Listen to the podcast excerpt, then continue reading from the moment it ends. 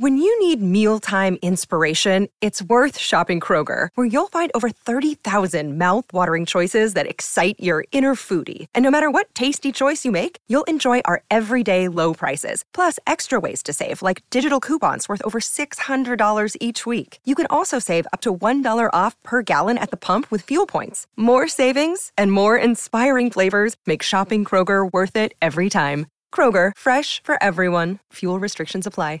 Save big on your Memorial Day barbecue, all in the Kroger app. Get three-pound rolls of juicy eighty percent lean ground beef for three forty-nine a pound with a digital coupon. Then get select varieties of flavorful Powerade, Body Armor Super Drink, or Arizona Tea for seventy-seven cents each, all with your card. Shop these deals at your local Kroger today, or tap the screen now to download the Kroger app to save big today. Kroger, fresh for everyone. Prices and product availability subject to change. Restrictions apply. See site for details.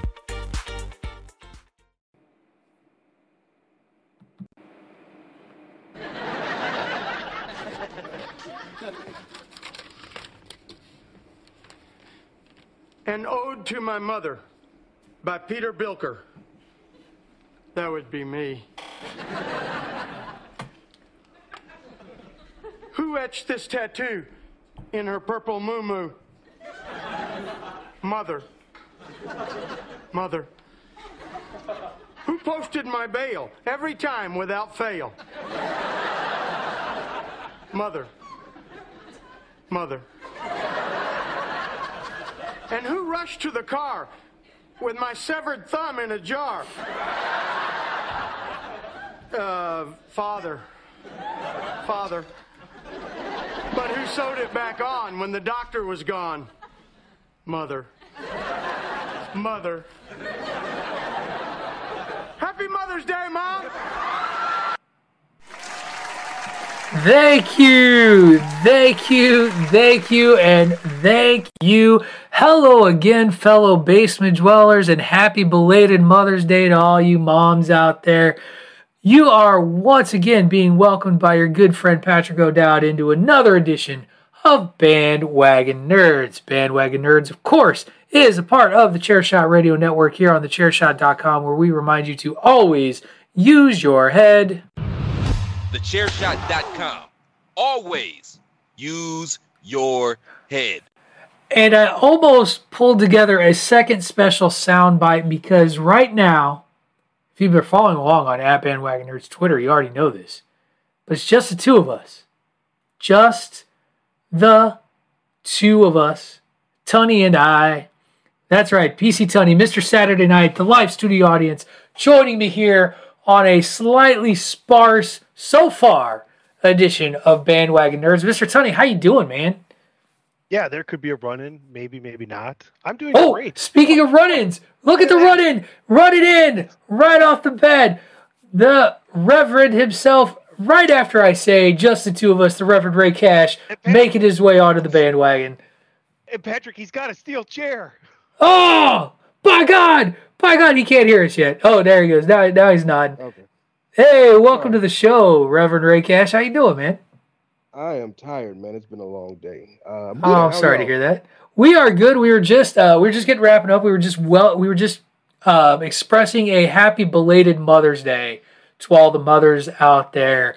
We played one of my favorite moments in the Home Improvement television show of all time, where one of the construction crew that would always come on to Tim the Toolman Taylor's show, he reads a poem dedicated to his mom, where he, he thanks her for the tattoo that she put on his arm and re, you know reattached the severed thumb. It's I think it's one of the funniest things in that show, in the in the land of standard sitcom. Uh, but it you know we're recording here on Sunday, on Mother's Day, but this show is dropping on Monday, and and Ray, we got a birthday in the house on Monday. Did you know that? I did, but it's not important. So it's not important. Oh, look at you. Oh, oh, look at that. Wow. It, it very important. It, it, do you mind if I say it, or do you want to have the... You can say it. You can say it. It's our good friend, our good brother, and he don't like to call himself this, but the captain of Chair Shot Radio Network, not the whole Chair Shot in general. That's Greg. But yeah, man, you know, our, our conductor of this little uh, contraption we call the podcast side, Mister P C Tunney's birthday is tomorrow, everybody. Yeah, as we record, it's tomorrow. Uh, as you listen, it's today. And then as you, as you get up tomorrow morning and listen to the five by five, it'll be one Patrick O'Dowd, O'Dowd's birthday. So, you know. This is and true. Also, shout out to uh, uh, Little Platt. Uh, Lil Bash, yes, and his birthday was on the tenth. So you know, Patrick, he's going to be a smart kid. He's he's got a you know middle of May birthday. So there you go. The so story. so wait a minute. So I, I actually didn't know this because I'm not as close with Pat Platt and, and all you. So the, the the youngin's name is Sebastian. Sebastian. Lil Sebastian. So Lil Sebastian. Sebastian. Oh, okay. Yes. See, now I want to go play all of the Lil Sebastian songs from Parks and Rec that are out there, because Lil Sebastian is a celebrity on the show. He's a tiny horse, by the way. It's not a he's not a pony. He's a tiny horse that is the representative of Pawnee, and there is a song dedicated to Lil Sebastian after he passes away that is a uh, tribute to Candle in the Wind. But Christopher Platt or Chris Pratt's character wants to make it bigger than Candle in the Wind, so he makes it like ten thousand candles in the wind. It's hilarious. Um, great show, by the way, underrated show. So. By by some. Some people don't love it, and I don't understand, but whatever. I, I've heard Parks and Rec and Community both are like some of the best, two of the best shows you'll ever watch. I've never watched I have, here's the thing is, I haven't, I'm afraid to get into Community. I don't like Chevy Chase. Like, that dude's a tool. Mm, fair. Um, they, fair. He plays a total asshole on the show, so you won't, you won't feel bad about watching it. Um, oh, okay. I would say, I would put, it's funny, you talk about those three shows, you or those two shows. And there's The Office, too. The, I w- wouldn't put Community on the level of Parks and Rec. I would put Parks mm. and Rec maybe like with like thirty Rock, and then The Office is above that. Which is okay, interesting but, for for you, because I hate The Office. I have tried to watch The Office more than once. I can't stand it. Are you, is, is it too cringe for you? Are you embarrassed for them too much? It, I just don't find it funny. Like, I don't. And, and I think Jim is a just... he's a dick, and like I like this guy's supposed to be the like one of the like dudes we like are like cool with and we love because he's fun, and I'm like, you're an asshole, man. I hate you. Like, I can't watch you. You're and Pam is terrible. You're not alone. You're not alone. So, so yeah, I I I'm never could get into that show. Growing contention of that. It's and the, and the difference for me with that and Parks and Rec is that like all the characters have their faults. But at their at their core, they're still all like characters you can root for and kind of get behind, and you want them to do well. And when Leslie Knope is trying to announce her candidacy for city council at a hockey rink, and they don't have enough carpet for them to safely walk to the stage, and then they all keep falling while the song "Get On Your Feet" is playing, it's fucking genius. It's hilarious. Who's the actor that she marries? What's his? Who's um, that plays Michael her? Scott? Or Adam Scott. Adam Scott. Michael Scott is the character from The Office. I mean, that was The Office. Yeah. I knew that one. Yeah, Adam but Scott. Adam, Adam Scott's character is pretty awesome, too. Yes. You know, especially when you get into, like, the bizarro world where he gets recruited by that firm and, like, he's the rock star and everything he says is funny. And he has this game board game that he came up with and everything. Cones of Dunshire. Parks and Rec is, is low-key, super underrated. And if you've never watched it and you didn't really know about it, yeah, it's like where Chris Pratt gets his start, you know. Uh, there's right. a whole lot of other actresses and actors. Aziz Ansari was that like sure. that that kicked off. It really took his career off. Um, yeah, what's her name? Um, um, oh gosh, she's in. Aubrey she's Plaza. Like the, Aubrey, Aubrey Plaza, Plaza, yeah, Aubrey Plaza. So. Little O'Dowd, also a big fan. There's. I'm gonna, uh, what last last last scene that I will talk about, and it does. It involves Ron Swanson and Nick Offerman. They go to what like is like the equivalent of Whole Foods, and there is a young man who is offering up samples of meatless bacon, and he offers this meat. He's like, "Would you like to try a sample of this uh, totally meatless bacon?" And the Ron Swanson character is like, "Yes, please." And he takes the piece of bacon and he just throws it into the trash. And then he looks at the kid and he's like, "I'll have another, please." And the kid gives him another one. He just throws it in the trash again. And What's Little O'Dowd thinks that's genius. What's the name of his ex-wife on the show? Megan Tammy. O'Reilly plays it. Tammy. Tammy. Yes, and it, and that's his actual real-life wife. Right. He has two ex-wives. They're both named Tammy. His mother name is Tammy. Oh my God. Yeah, it's it's a run. The show is the show is brilliant. I love it. It's great. Treat, I'll just say, I'll say, don't forget treat yourself. Dave. Treat yourself. Retta Retta is is on that too. I gotta say, I know Tunney is our resident S N L nerd. I'm definitely second behind him, but I'm not gonna. We don't have to. I'm definitely don't want to start the argument of best cast. But in terms of writing, I think that Tina Fey, um, Amy Poehler group is so good when it comes to writing comedies. Well, it doesn't matter if it's T V, if it's for film, even Broadway, because, you know, they took Mean Girls to Broadway. I just think they're so talented at that. And hearing these jokes, because that's a, one of the Poehler group of writers. It's just so genius to me. Their understudies host the The, the Tonight Show and the whatever iteration of the late night show you want to call it after that, and Jimmy Fallon. Oh, and Fallon and Seth, yeah. That's, that's like, right. Seth is a disciple of Tina Fey. That's right. Good both point. of them. Both of them are. I mean, yeah. If you want to have a coaching tree, you know what I'm saying? Like where you get the bloodline of that. That's kind of where it is. So, yeah, it's a very strong time. It's, it's yeah, great stuff. Great writers. Great show. Uh, and possibly a five by five in in our future, I'm sure at some point the next day, because every time Mister Saturday Night and I get together for a five by five, it's going to be S N L. Ray, since you're on the show and since this is as good a time as any to plug it, what would you say is one of your favorite musical performances that you saw on S N L? Oh boy, there's so many good ones. Indeed. Um, man, uh. I'm going to give you an underrated one. Okay. One that one of you two would think I'm crazy for. Nick Jonas. I'm not really? I don't care about the Jonas Brothers. I don't care about that, but Nick Jonas hosted. Yep. And then when and then his album popped out afterwards called Spaceman. And there's a song there's a song called um Oh shit, it's on my it's on my mind. I, um This Is Heaven.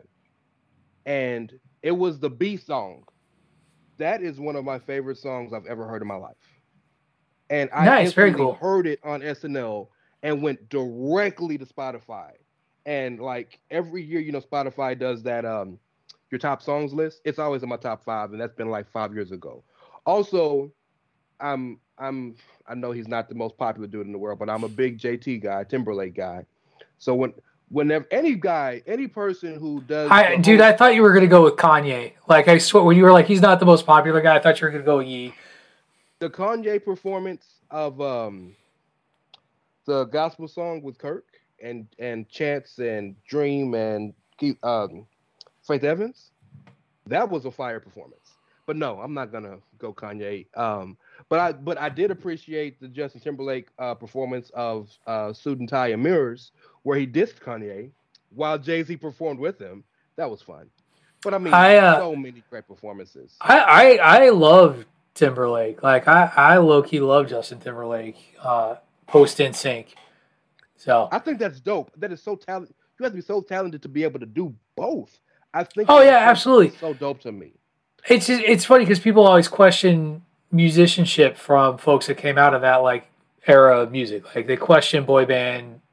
Like musician, it's the same thing with Boyz two Men. By the way, before white people killed them and literally like killed the band. Like, no, I'm not even. I'm not even being like Boyz two Men was the bit was the boy band. They were the biggest thing on the fucking planet. And then producers were like, well, we can put all these white people together to do the same thing. And that's when NSYNC, boy, um, not boy, NSYNC, um, Backstreet, boy, Backstreet, ninety-eight degrees, uh, ninety-eight degrees. Like all of a sudden. We just fucking flooded it with these white boy band groups, and Boyz two Men got left in the dust and forgotten. That's on that show we were watching. Yeah, we were, uh, this is uh, this is music. Or this is yeah. this is pop. Yeah, this is yeah. pop. It was the whole thing. So all fact. Fun conversation to kick off the show, and not one I expected, but it kind of works out because we're in this interesting zone where we're kind of waiting for the next thing to review. And the next thing to really review is going to be Spider-Man Across the Spider-Verse, which doesn't come out until June second. And so there's there's no show, I don't think, starting. We are going to talk about Disney's release schedule. That is part of uh, part of the news items today that we're going to cover. But because Secret Invasion is coming, but it hasn't started yet. And so I think it's the end of May, like Memorial Day or mid-June, somewhere in there. June twenty-first. June twenty-first. So, yeah. So, we got some time here. And we got... And June is a banger month for stuff. So, we've got... You've got The Flash. You've got... And, and I say that reluctantly because even though I don't want to give Ezra Miller my money... My, good movie. The, the little O'D, the little O'Dowd really... He's, I, he loves The Flash, so I'm going to see it. We're going to see Transformers Beast Wars. We're going to see... Um, Spider-Man Across the Spider-Verse. We're gonna. What are you doing? What is this? Dead Boys. Yeah, Dead Boys. They're all three D. three D. Oh, in three D. I got you. I got you. Uh, and then yeah, Secret Invasion comes out. I. This is it, this is the problem with being able to see what P C Tunney is doing, and the listeners not being able to see P C Tunney. What is he doing? I'm like, what the fuck are you doing? Um. So. As I always say there, well, usually this first segment of the show is when we do things like talk about the show that we are watching and covering uh, on the program. And so instead of doing that, this week we are just going to talk about what we've been watching. Tunney, you're so into three D, you've kept your three D glasses so that you don't have to get another one out of the wrapper. Really? Is that what this is? I've had these for five years. Oh my God! You the same one to every show, to every movie. Listen, I, why? Why do we have to? I, yeah, why? Why? I'm not wasting.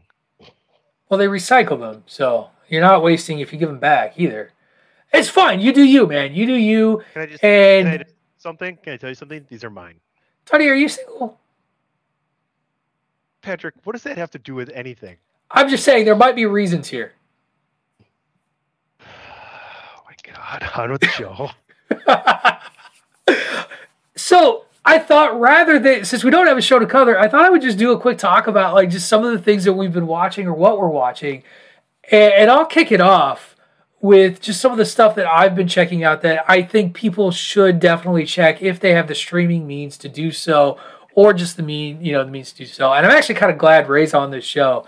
Um, not because I want to pick a fight, but I definitely want to joke about air with you. Uh, as I've now watched this movie twice, I saw it in the theaters, and it's actually now streaming. If you have an Amazon Prime account, you can stream it without paying for it, and because it's an Amazon, it's an Amazon movie. It stars, you know, Ben Affleck, Matt Damon, uh, Chris Tucker is in it. There, there were so many people that were in it that I was like, holy shit, this person's in it. Like Jay Moore, Jay Moore is in it uh, as as a Marlon character.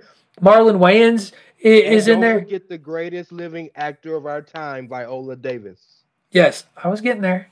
Viola Davis is, is uh, plays Michael Jordan's mother, and uh, I talked about this a little bit to the guy, to you guys offline, and I, and I talked about it a little bit on the show.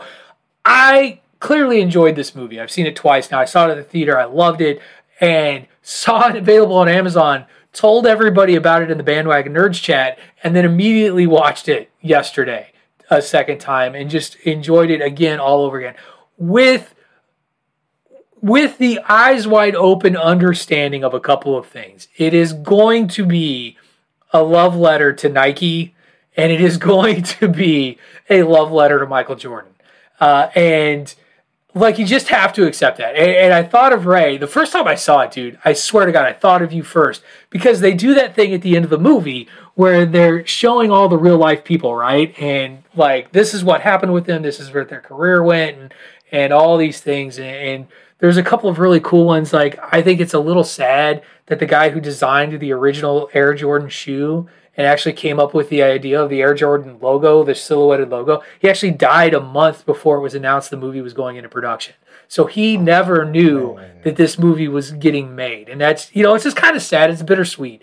Uh, but, you know, of course, they show Michael Jordan and his Hall of Fame sheets, and, and it comes across that Michael Jordan became the greatest basketball player of all time, followed by, he is widely regarded by many as the greatest athlete in any sport of all time. And we have had multiple, let's say, spirited conversations in the Chair Shot Radio Sports thread about who is the greatest basketball player of all yeah. time and whether I Michael Jordan can beat. My suggestion for the rest of the conversation about Air, whether we've seen it or not, I have not. I need to see it. Um, it looks really good. Um, but we should ban any further talk of that conversation. No, we, we won't fight about it. Um, what I will say is the, the real highlight for me is uh, because the the movie, the, the climax of the film is the is the pitch to Michael Jordan. So getting Michael Michael and his family in the room in Oregon, and Matt Damon does this monologue that is um, crosscut. And I'm sorry if this spoils so much, but it crosscuts footage of like Jordan and his life, and, and and it's more and it's more than just like his career, like it's his life, and it's I it's really really well done. The movie, Ben Affleck is hilarious as Phil Knight. Like it's it cracked me up. Strongly, strongly recommend this movie. Check it out if you have Amazon Prime, because you can watch it now. You don't have to pay any more because you've already paid for it with your Prime account. It's worth the time. It's two hours of your day. So that's one for me. What What do you guys think? For, and for, for the record, anytime there's a Jordan argument, it's never an argument against Jordan. It's an argument for somebody else. So with sure. It's one that to be known. I'm not. I am completely okay with calling Jordan the greatest of all time. He's done enough. He got the resume, and he's de- if nothing else, he's the most popular popular of all time. So I have no qualms with that. I just argue for someone else. That's but fair. At worst, he's two. I, I will say this, because um, I do think a part of your argument, and I think this is a fair thing to talk about, is that there are some who get incensed at the idea that there could be an opinion other than Michael Jordan. Uh, yeah. Very, very, very similar to people who get, like, when I would argue baseball with with old folks, and you would try to talk about anybody, say, other than Willie Mays or Mickey Mantle. Mm-hmm. Like, for the longest time, you could say no ill about Mickey Mantle, ever, ever, a, a, to some folks, and that was that was it. So I do get that side of it. But the story itself of how this this guy really lobbied to put all of Nike's basketball eggs into the Michael Jordan basket when he didn't even want to go there to hear them is a terrific, it's a great story. It's a great story. Totally worth the time. Worth checking it and, out. And if you, if you know the backstory, I, if, for those of you who haven't, if you watch Winning Time, the story about L A, the Lakers, the um, uh, Doctor Buss and the, the, the formation of Showtime Lakers on H B O, or Max, or whatever whatever it is called tomorrow. Um, th- fantastic show, by the way, personally to me. They show they explained that Phil Knight went to Magic first and offered Magic not only less money than Converse, but he offered them like stock in the in the company that today would be worth something like five billion dollars, and he turned it down. So to see now why, and then knowing that, and then know why they went to the college kid, it kind of makes sense, right? Um, I have not seen it all. I literally started watching it today in the airport before the flight got canceled. Oh, bummer. So once we get off the call and once, uh, you know, we got game seven today. Once that's over, I will be catching it tonight. Um, if I, if I may, you may, um, I finished watching Titans. That's another cool conversation. 'Cause that was a very big disappointment. But if you guys, sorry to hear that. it, you know, but it was it was destined, and that's another conversation for another day. If you guys want, if but if you guys really want to get in touch with your emotions and have a good, what'd you say? Uh, my, what my boy Tunney, what my boy uh, Jimmy V said. You uh, three things: laugh, think, and cry in a day. The new season of Queer Eye just dropped, and I mean the first fucking episode, you are in fucking tears. Like I, I watch every one of those episodes, every one of those seasons. I love them. So um, I can't think of anything off the top of my head that I've watched outside of those things that are new. Um, right. You're watching Ted Lasso. My... Oh, did you... what did you think of the last episode? I liked it, but it was a little uneven. I haven't watched it yet, by the way. Just saying, no. And I will. You'll get to it in three years. What'd you say? No. I... no okay. are you are you actually keeping up with the show? Relatively keeping up with the show? I've seen every. I haven't just haven't seen the last season. I'm yeah. going to watch it eventually. When I oh, you haven't watched it, the last season yet? No, I haven't watched the last season. I'll because you because you binge them, right? You tend to wait till everything's out. Uh, some things I do, some things I don't. The, just I've been having too much time. I have too not enough things. Uh, it's the next thing I'll watch in a day. I, I like Ted. I, I like Ted. I like Ted Lasso season three. I do think that it's a little burdened by this allegedly being the final season, so it's felt a little uneven, uh, but not not so uneven that I don't enjoy it. Like, I have enjoyed it a lot. It just seems like things have to resolve themselves very, very quickly. Yeah. And so things kind of get fixed really, really fast. Like, they go through it, but they don't, like, it doesn't really feel like they've gone through it quite. Some of it feels unearned. Although I think what happened, the, the crux of episode nine. Oh, yeah, it was good. Did have a good amount of time. Yes. Because that, so, that started in the first episode and then was resolved. Yeah, absolutely. Tunney, what, what have you been watching? What's what's something you've been checking out? All right, I'm going to give you three quick hitters here. Succession on H B O. I know a lot of people watch that. I believe this is that final season as well. This whole series, to me, I, I'm halfway through the season. I think I've missed, like, there's been two or three episodes now as of this recording, um, which is towards the end of the season. I, they all kind of blend. They have the same problem all the time, but it's really good acting. It's the story of the Roy family, a media conglomerate, uh, corrupt business, family politics bullshit. Um, check it out. Is It's it's pretty good. Uh, Gordon Ramsay, what he's got going on, Next Level Chef just finished, and now he's going to start a new series where he's looking for his next food star, someone that he can invest in as, like, in the next food personality. So a little twist on kind of those shows. And something I binged yesterday on Netflix called King of Collectibles, Ken Golden and his firm. What a fun watch this is, guys. Let me tell you. They're not just doing sports collectibles, and my has that world grown and become just a legit billion-dollar industry. But we're talking about entertainment and different things like that as well. As Patrick holds up, what would that be? That would be an autographed Stan Musial baseball. Stan the man. That would be. The only autographed ball I have access to at this time would be the Billy Bean ball, but I do have others. Is he the great? Is he is he the greatest card of all time, or is that still?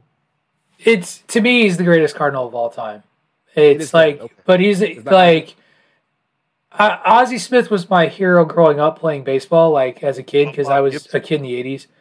Bob Gibson is my father's favorite player of all time. Um, St- Stan Musial, to me, as, as we tangent this really quick, the reason Stan, Stan Musial is kind of one of those um, transcendent figures of Saint Louis, not just of the game. And what's fascinating about Stan is because he played in the Midwest, he didn't play in New York or Boston, his his numbers, if you look at his numbers, hold up against anybody in the game. And he just played in a city that, oddly enough, as time has gone on and, like, L A has gotten bigger and New York has become New York, his his legacy sort of faded because he just sort of quietly, like, he retired and then just became a major citizen of the city of Saint Louis. And so, but he he's like Tony Gwynn to me in that he's got numbers that are just kind of wackadoo. Like, he has the exact same, he, he has over three thousand hits. He's got something like thirty-six hundred hits or something like that. And he has the exact same number of hits on the road as he did at home. Like, that's like like weird shit like that. That kind of is what makes baseball fun to me, is like the weirdness with numbers. Um, he he was he never got thrown out of a game. Like, he never got thrown out of a game ever. That, like, that's a great comparison though, Tony Gwynn. And, and he played for twenty years. And Tony time. Gwynn is and Tony Gwynn is one of the most forgotten athletes at times. And it's it's only been in recent years, as you know, especially once his passing happened and now his birthday. But, like, you know, that that dude had, I God, I don't even remember how many of less how many seasons of less than twenty strikeouts. Greg Maddux was the same way, like, just nuts. You guys talk about legends, and this kind of show brings up that different memorabilia. Right. Like, they're selling a, um, a Bill Russell jersey, they're selling a Jackie Robinson jersey. Like, this is an auction firm that's, you know, going out and finding people that are trying to get the most they can for this, getting it on consignment, and then going up and putting up an auction and watching these people bid for it. It's like, it's got a lot of different aspects to it here. Um, it, what what they, they they didn't sell the Jackie Robinson jersey because the guy wanted ten million dollars. They could get seven point two, which had already doubled the largest jersey sale of all time. I mean, just stuff like that. He goes down to Puerto Rico, a guy who had this amazing collection of, of different jerseys and everything else, pulls a rack full and leaves him twelve point five million dollars before he's even taking anything to auction. And then the last thing I'll say about it is the card industry. Not just sports, but Pokemon and things of that nature You know, we got Logan Paul, whether or not he wants to sell one of his Pokemon cards. We got this trio of Pokemon cards from a certain game that gets sold for one point five million dollars. We got these box pulls where the uh, Ken Golden goes to fly out with Drake, and they pull a fucking Jordan Fleer rookie card out of a out of a box oh, from shit. eighty-six Fleer, right? They're looking for the LeBron triple logo, but uh, Golden secures that through his firm and ends up being the one to sell it for these people, where he leaves them a million dollars to take the card on consignment before it even goes. So some serious fun stuff here. They also did some entertainment side too. So um, an original Apple One they were looking at, so they're getting into the tech side as well. So yeah. I'm really looking for this to blow up on Netflix. The first season's out. It's fun. It's a half an hour. It, or six it, it is in it. Yeah, it is in its top ten watches. We covered, we, we shared the trailer in the trailer park uh, a while back. And yeah, it's very much, it's funny you mentioned the Pokemon cards. I came across a meme the other day that was like, you're feeling young, you're sitting there relaxed, having a good time, feeling like a kid again. And then somebody po- uh, then somebody brings their Pokemon card set to the Antiques Roadshow. Um, and just tells you that, that that shit's been around for a while. And Beanie Babies. Beanie Babies. Yep. Beanie Babies. I remember Beanie Babies was like a huge thing, and then they just sort of disappeared, and now they're kind of making a comeback on like value. Beanie yeah. Was such a, it was such a small time for Beanie Babies, though. Like, right. They, it didn't last. But, like, but I remember remember when McDonald's would have like special Beanie Babies, and people would go yep. fucking apeshit to McDonald's to pick up Beanie Babies. It was a whole deal. All right, I got three other uh, things I want to talk about real quick. We'll talk about it really, really brief. I, uh, if you have Apple T V Plus, um, there's a very, um, very interesting documentary uh, titled "Still" that is about Michael J. Fox and his battle with Parkinson's disease and where his life is now and what that is like. Uh, it's it's a very inter- it's it's a retrospective on his career, and it talks about, you know, his decision to hide it for such a long time. And what's crazy is. Uh, Watching that now, all of a sudden, I want to go back and watch watch yes, some of his movies post-diagnosis, because he talks about the tactics that he used to use to hide the fact that he had Parkinson's disease. And so, uh, I'll just spoil this one for you all. Watch his left hand in movies post nineteen ninety, and notice that he always has something in his left hand so that he can hide the tremors. That was one of the tactics that he would do. Is, and they showed him like in a, I can't remember what the movie is, where he's in a hotel as like a hotel manager, but he's always twirling a pen in his left hand uh, and stuff like that. And he did that to hide his Parkinson's.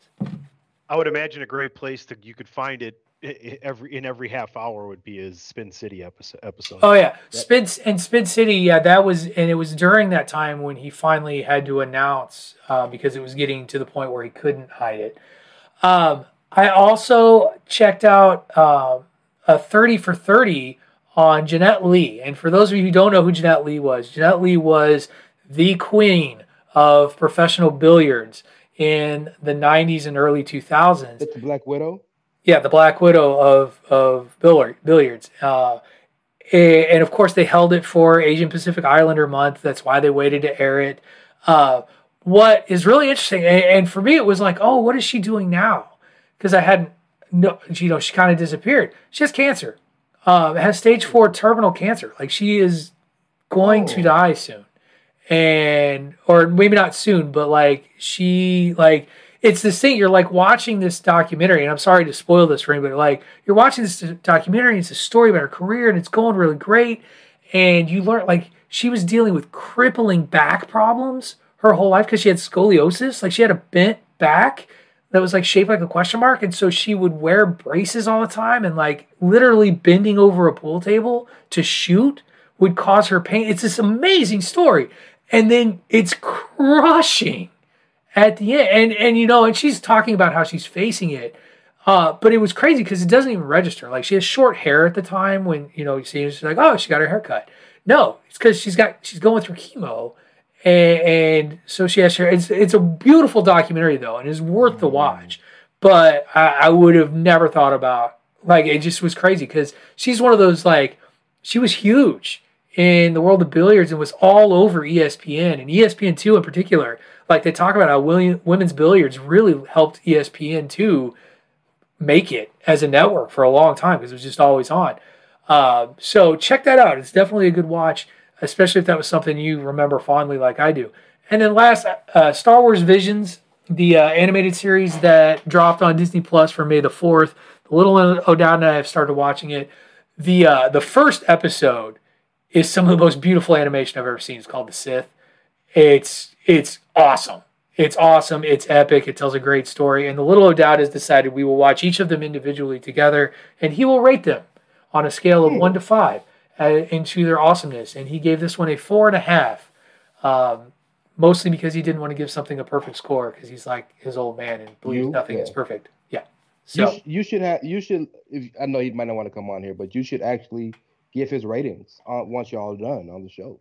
I have thought about that. Uh, as as, a, as again an alternative podcasting opportunity in, in days when Dave cannot make the show, like uh, like today. However, uh, we've only watched the first episode so far. Uh, we'll, we'll we but we really we're on board all the way, and it's it was so great. It's a great the first episode really knocks it out of the park early. So so yeah, so uh, I think there's eight or nine. Um, they're all short though. They're all like. You know, twenty minutes or so, um, tops. Uh, it's more I, about the animation than it is the story. No, that's I disagree with that, like really? wholeheartedly. Like season one of Visions in particular, because um, it's it's it's an, it's looking at the Star Wars universe. You, we this is one of my here's why I like this show so much. I, I guess I'll say this. Part of the reason why I like this show so much is because it does not focus on any characters that you know. From Star Wars movies, film, or whatever. It is really, truly an expansion of the universe. It's nine episodes, by the way. Um, nine episodes. And each story is its own sort of thing. And in the first season, it was all done through different Japanese studios, so they're all very anime-focused. But like it's like a it's like a re-embracing of the like the samurai Kurosawa sort of style stories. Like, Jedi are a big focus in, in a lot of them because that's really what the Jedi were, were samurai. Uh, and George Lucas's love of Kurosawa film. And Volume two, so the first the first one, like I said, is titled Sith. It's directed by Rodrigo Rodrigo Blas, who also uh, wrote it. And it's animated by the studio Aogiri. And it's, it's just so great uh, and well done. And it tells this story of... Uh, a a Jedi is trying to escape the Sith, and that's all I want to say about it because I don't want to ruin the the show. But I have thoroughly enjoyed Star Wars Vision because it intentionally expands on a Star Wars universe and tells you stories involving the Star Wars universe, but outside of stories we already know. It gives you something new. Strongly recommend. Quick question. Yep. I promise you, it's quick. Is it canon? Yes. Okay. It's canon, but it's not connected to story. Like I said, it's not connected to stories that you know. It's just explored sure, in other ways. If it, if it just knowing that it's actual canon in, in the world, that that was part of the reason why I didn't want to. I didn't watch it because it was just like just to do something to do it. It's cool. I'll catch it whenever. But right. Knowing that it's canon makes me want to actually. Keep yeah. It. Now they now there hasn't been any nods to anything yet that I've seen in, in kind of what we'd say are canon tales. In season one, there is a Jabba the Hutt connection. Uh, in one of the episodes, in one of the shows. So there is that. All right. So there you go, everyone. That is what the nerds have been watching. Uh, nice way to fill off a starter segment. We're going to take our first commercial break, and then when we come back, Patrick O'Dowd might relent on a rule he usually enforces. But you'll have to stick around through the commercial break to find out what it is. Or...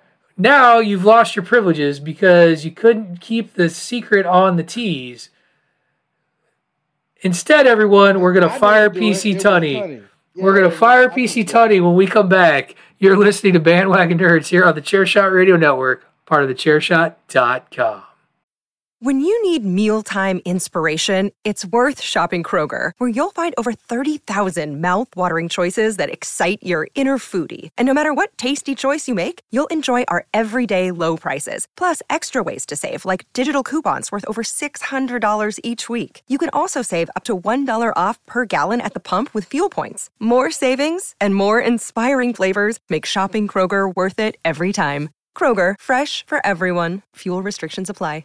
Save big on your Memorial Day barbecue, all in the Kroger app. Get three-pound rolls of juicy eighty percent lean ground beef for three forty-nine a pound with a digital coupon. Then get select varieties of flavorful Powerade, Body Armor Super Drink, or Arizona Tea for seventy-seven cents each, all with your card. Shop these deals at your local Kroger today, or tap the screen now to download the Kroger app to save big today. Kroger, fresh for everyone. Prices and product availability subject to change. Restrictions apply. See site for details.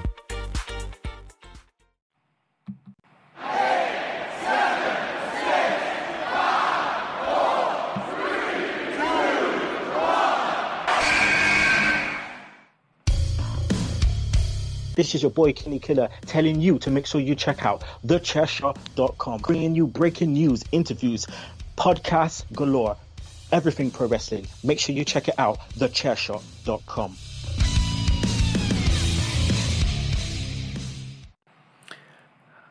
You had a chance, Tunney, and you blew it.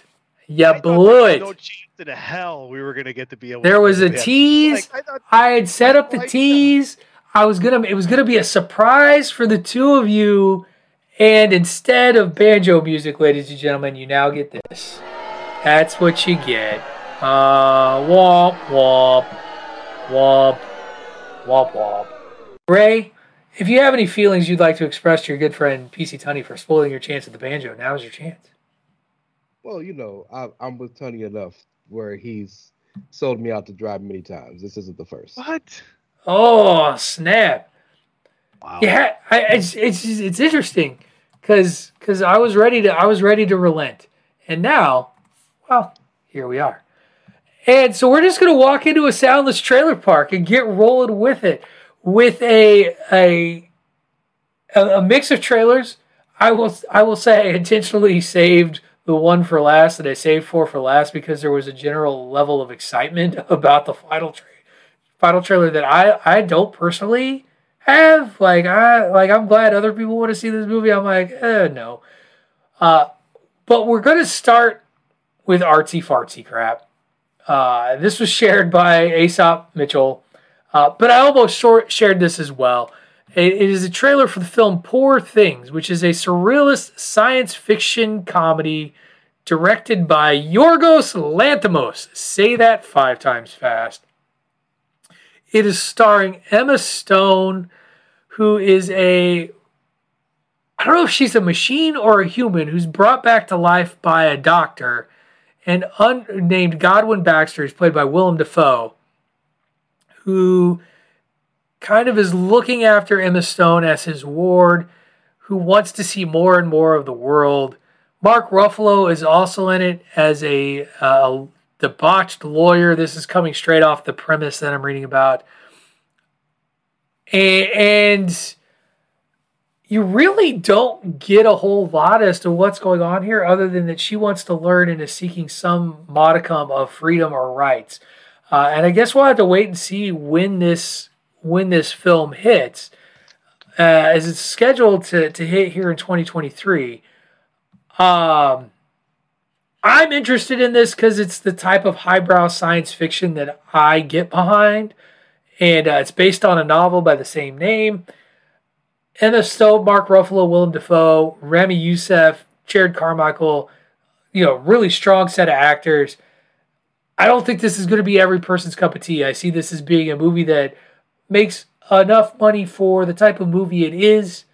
Uh, might be one of those that gets awards buzz if it, if it's good. Um, but I also don't see this being a box office smash, if you will. Uh, but I'm in. I'm in because I, I think it, it looks cur- it looks great. It has an intriguing story and a strong, strong, strong cast. Gentlemen, I'll start with Ray uh, to continue Tunney's punishment. And Ray, you you may go first uh, in this in this one. So in terms of watching it, I need to see more. Not, right. There's not much I won't watch if it's on T V or on streaming. For me to want to actually go and find it, I need to see more. But if I can get on just my quick high horse real fast, this is part of the reason why I don't fully, notice the key word there, the, the modifier, fully believe in this, uh, oh, well, big studios and and and and blockbusters are ruining the ruining the the, the scene. That movie has five, five of the best actors in the world. Two of them have recently, if I'm correct, recently won Best Actor or Best Supporting Actor. So, like, if these little, you called it a highbrow film, which is probably what it, or artsy-fartsy, both of those I think are qualified qualified to describe it here. And I bet you didn't cost a whole lot of money. No, I don't think it did. They, they, this happened all the time. So, like, it's not that the blockbuster is killing it. It's that you're not getting the people who watch and interested. So, just want to step on that high horse real fast because, you know, being a comic fan and a blockbuster fan, Fast ten is coming out, and I know I get a lot of shit, jokingly, of course, not literally, about being a Fast, like, obsessed with the Fast universe. These things, I love them, but I love them because the story got me into it, right? If that, oh. I mean, we're gonna we're gonna we're gonna talk about a movie. We're gonna talk about a movie at the end of the trailer park that people are gonna see in droves. Good point. Actually, that, that, good point. I forgot about that, that I won't that I won't even argue will will be a kind of quote unquote better movie than Poor Things. And yeah, it's all subjective, it. right? Like, yeah, I just wanted to point that out. You know that like these these uh, don't get me wrong, they're they're fighting from behind, but you ain't fighting from too behind if you can get Emma Stone and Rami Youssef and Mark Ruffalo and and Gerard Carmichael and who was the other guy that was in it? Uh, did you say Willem Dafoe? Willem, Willem, Willem, the fucking Dafoe. Like, you, you're not doing too bad, bro. I'm just saying. Tunney, your thoughts on this film that you're going to go see in the theater in IMAX and three D? I mean, William DeFucking Defoe. I mean, come on. Uh, yeah, the cast. The cast is just, it makes you go, okay, there's got to be some, the cast brings some legitimacy to you going, okay, this could be done oh, the right way because it looks weird.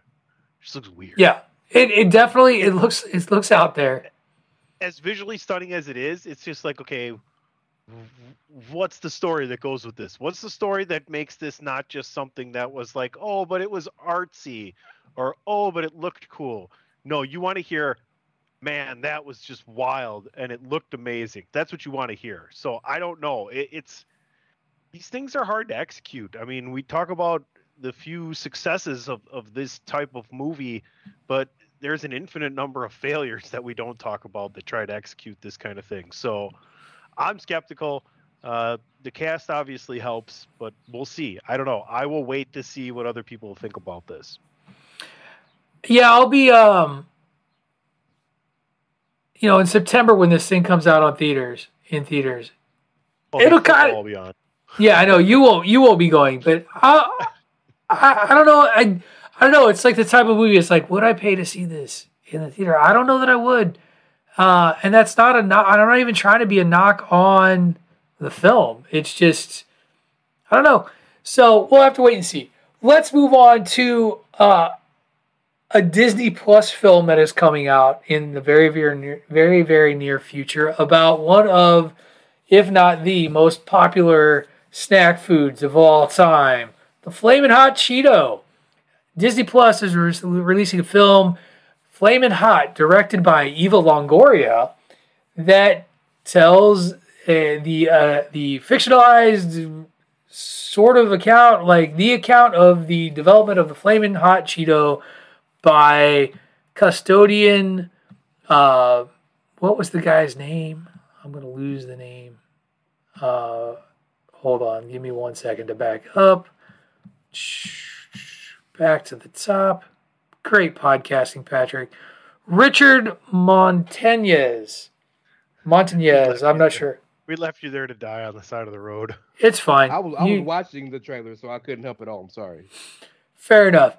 Uh, a, a janitor that worked for the Frito-Lay company that uh, claims, has claimed in real life for a long time, and in this story, it tells the story of how he came up with the idea to create the Flamin' Hot Cheeto flavor. Now, there is some dispute as to whether or not he really did it. There's a whole article on the L A Times.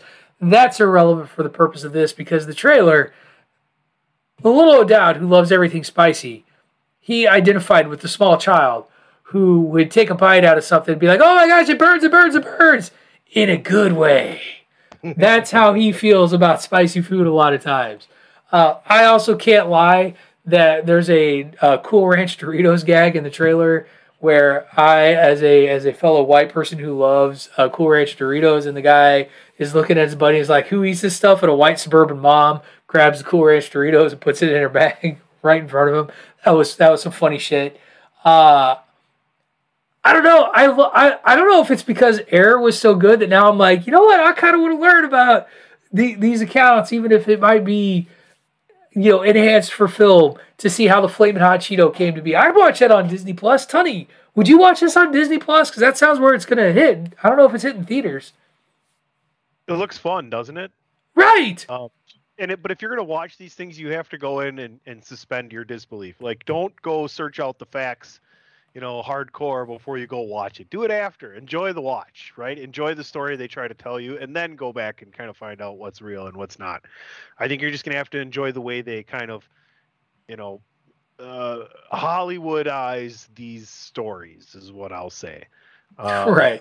I, I I also enjoyed the fact that they get across the point of what eating spicy food is. It's it's about getting to a limit. It's about how much can you take, and it's about the fact that when those different things in your taste buds are firing those neurons into your brain that make you feel a certain way, not only is it slightly uncomfortable, but it becomes an obsession on a short-term basis of wanting to continue to get that sensation over and over again. So as someone that enjoys spicy food, and I've talked about it many a times on many a different podcasts, uh, especially, you know, trying to get the hottest wings I can at any place I go to, as long as they're boneless, because folks don't eat that, you know, don't touch your eyes, even if you're doing, um, you know, the spicy chips too. But yeah, it looks cool. It looks fun.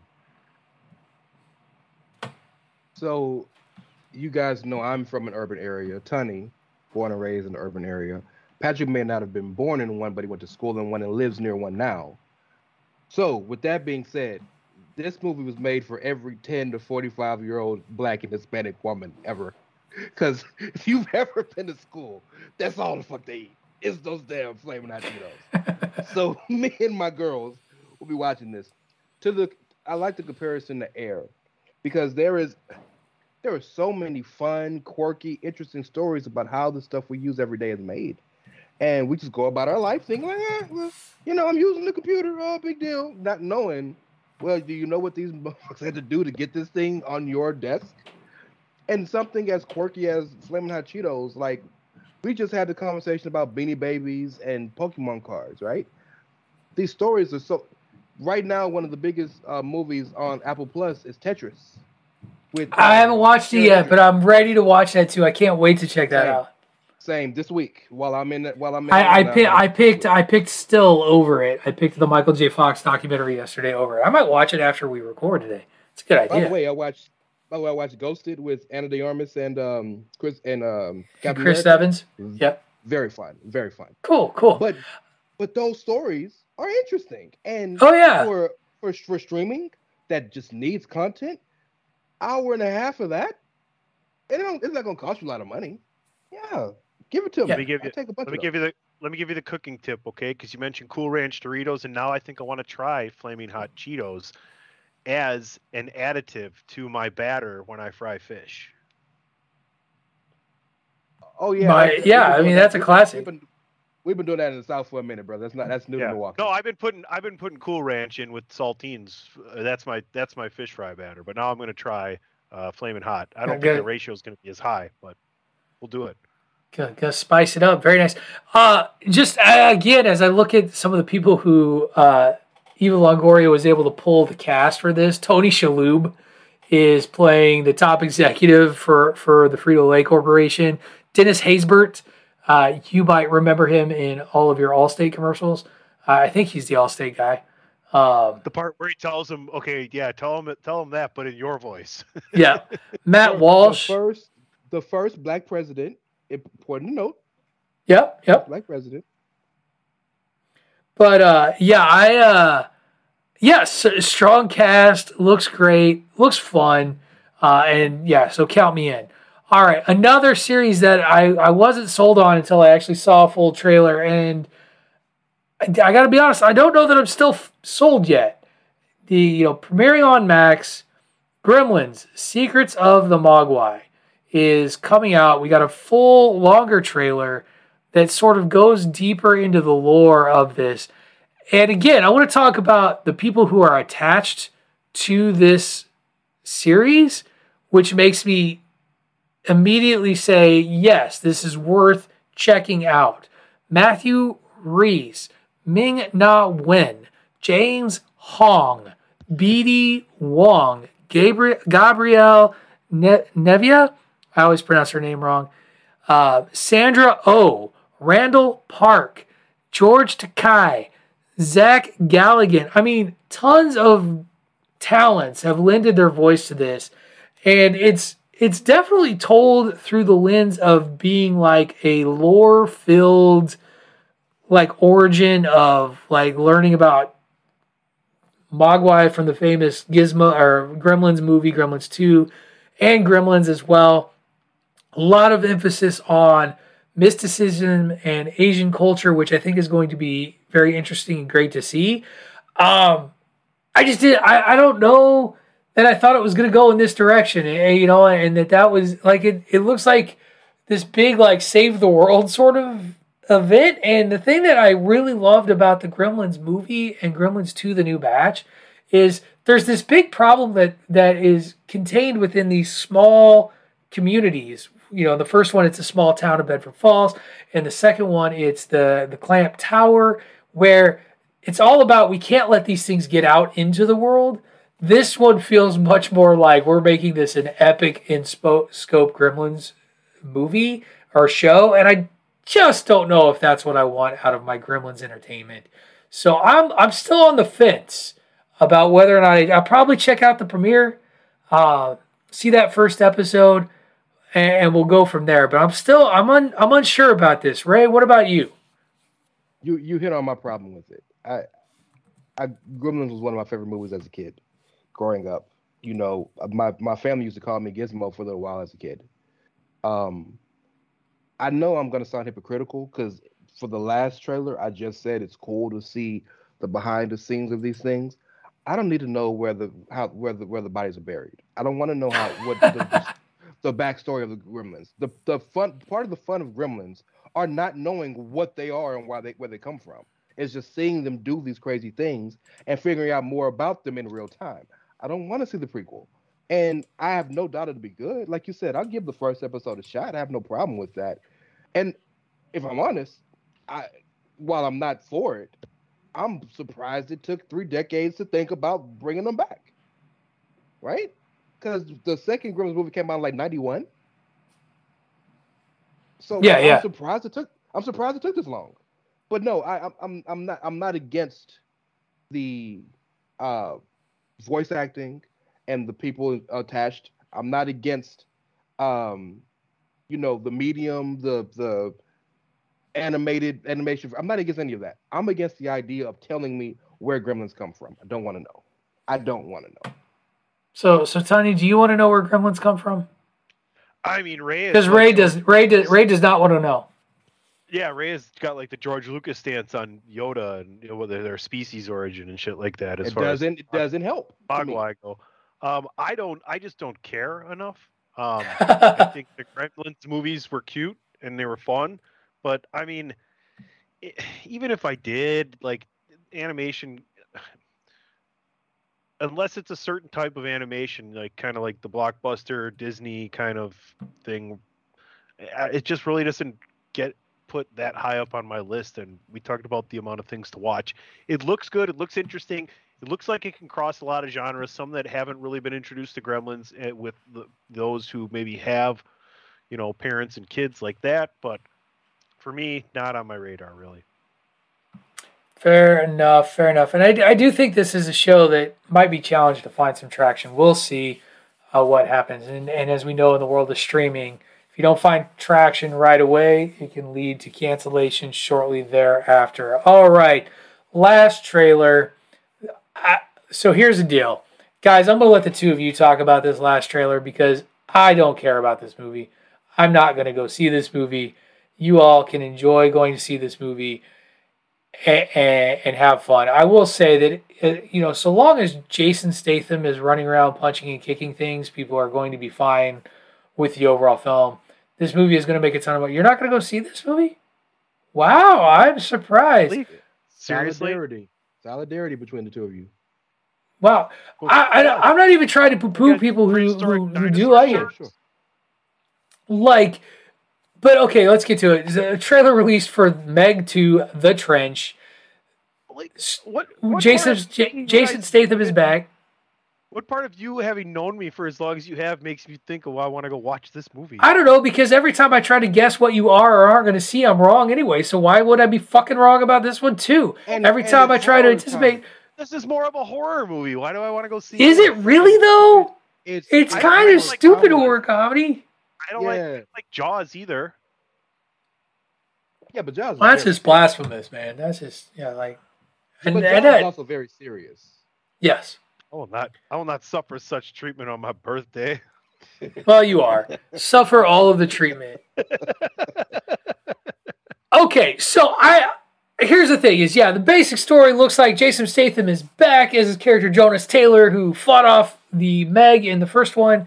This time there is a trench deep in the ocean, where apparently prehistoric, untouched uh, denizens are coming forth to attack people. And I mean, the, the basic concept of this movie and and these movies in general is, is just huge monsters eating all kinds of people, and then apparently Jason Statham riding around on a jet ski defeating them in some way, shape, or form. Um, because he's Jason Statham, and it's fine. So Ray's very excited about this. We'll let Ray go last. Tunney, you refuse to see this. Why? Why? Why do you refuse to see this? Does it just look too dumb? I don't. I don't like the whole underwater thing either. It's kind of just scary, unless it's like a Nat Geo thing. I don't know. Just it's that and heights and like, you know, the the thriller kind of horror kind of suspense scare surprise thing. It's it's not for me. Um, it looks well enough, but yeah, eh, eh, no. All right. So Ray, fair, absolutely fair. Go crazy, buddy.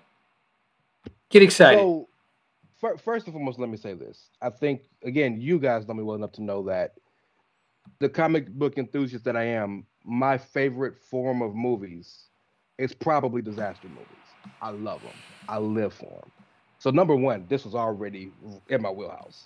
Number two, for as absurd of a of a plot and idea this movie is, it it touches on very real pretenses, which is we don't know what's in the Marianas Trench. And the deeper you get in the ocean, there's another subset of fish or species that we've a lot of we've never seen before. This is legitimately real. Now, I'm not saying there are megalodons down there, But, this, but, but it plays on, on that pretense. But, but you kind of wanted you wanted to like tiptoe onto that line right there, didn't you? Well, no, no, I didn't, because I'm not I'm not gonna say some stupid shit. But I'm just saying, I it, it play the best mo- the best movies, the best shows, stuff like this play with truth, the truth, and then they come with the absurd shit. twenty twelve played on true on true pretenses, and it's all bullshit, right? So. I'm not again. I'm not saying there are megalodons down there, but I'm just saying this. This is very much a movie, which a lot, like a lot of movies, of man meddling with science. That was the real pretense, the real plot of the first movie. Man, man messed with science too much, and it came back and bit him in the ass. This just doubles down on it. So the absurdity is going to be fun. Uh, Jason Statham again is one of our best. He's got to fight everybody and kill him guys in the world. And look, man, sometimes you just want to watch something for an hour and forty-five minutes and turn your brain off and just be like, this is dope. This is one of them. And at least it's, you don't have to have a bunch of stupid explosions like Michael Bay. So, it, hey, it is It is why I watch um, Nicolas Cage movies. There you go. I will right? view the moment in the trailer where the girl taps on the glass and is like, this is megalodon proof or meg proof. And she turns around and is like social media queen talking to her friend and just gets. And that plays off of a scene in the first movie where the little, well, there's a little girl walking down there and she sees it and she's like, that thing big, and it tries to bite the glass and just leaves cracks. So it plays off of that because it's in the same pretense, but this time it's a bigger mag. And by the way, the first movie, spoiler alert, it's two mags, not one. Is it the is it the same girl maybe? No, no, no, because this girl is so Jonas. Um, oh, or, I don't uh, care. I don't, I don't care. Well, for those people who do care, besides uh, um, uh, um, Jason Statham's character, um, the main person who's running the company, not not um, uh, fucking Dwight, whatever his name is, that dude, like um. The the dude who's running the actual outpost, his daughter, that's her daughter, and that's who her and uh, Jason Statham get together at the end of the movie, right? But it's her little girl, and she was raised on that rig. I had She's, no idea Ray was like. No, Ray's egg. Ray's deep into the lore. This is like me talking about it, Lord of the Rings right now. Like this is like I'm me it, talking about the history of the Silmarillion, uh, and so. Bandwagoners, if you want to get all of your Meg, Meg two news, backstory, and lore, contact oh, the Reverend Ray Cash at It's Me D P P. All right. Thank you, everyone. We are going to move into some news around the Nerdosphere. And this past week, and I, dude, I could have, guys, I just want to tell you, we we came dangerously close to just doing a Disney-centric quarters earnings report show this week because there was a ton of stuff that came out. We're, we are going to talk about two big news pieces, or one big news piece that came out of this that I'm intrigued to see how it works. Uh, but before we do that, one of the things they did do is they put out a pretty comprehensive release schedule of both upcoming film and uh, television slash streaming projects. I'm not going to really talk about the theatrical release schedule because nothing has really changed. It just sort of solidified things we know. I will say it it always it always takes me a minute to remember that Disney owns Fox now when I see these things, and you see something like The Boogeyman, and I'm like, wait a minute, Disney? Now, oh, twentieth Century Fox. Like they own they own twentieth Fox. Fox Searchlight. They own Fox Searchlight. So Poor Things is on their release schedule for September eighth.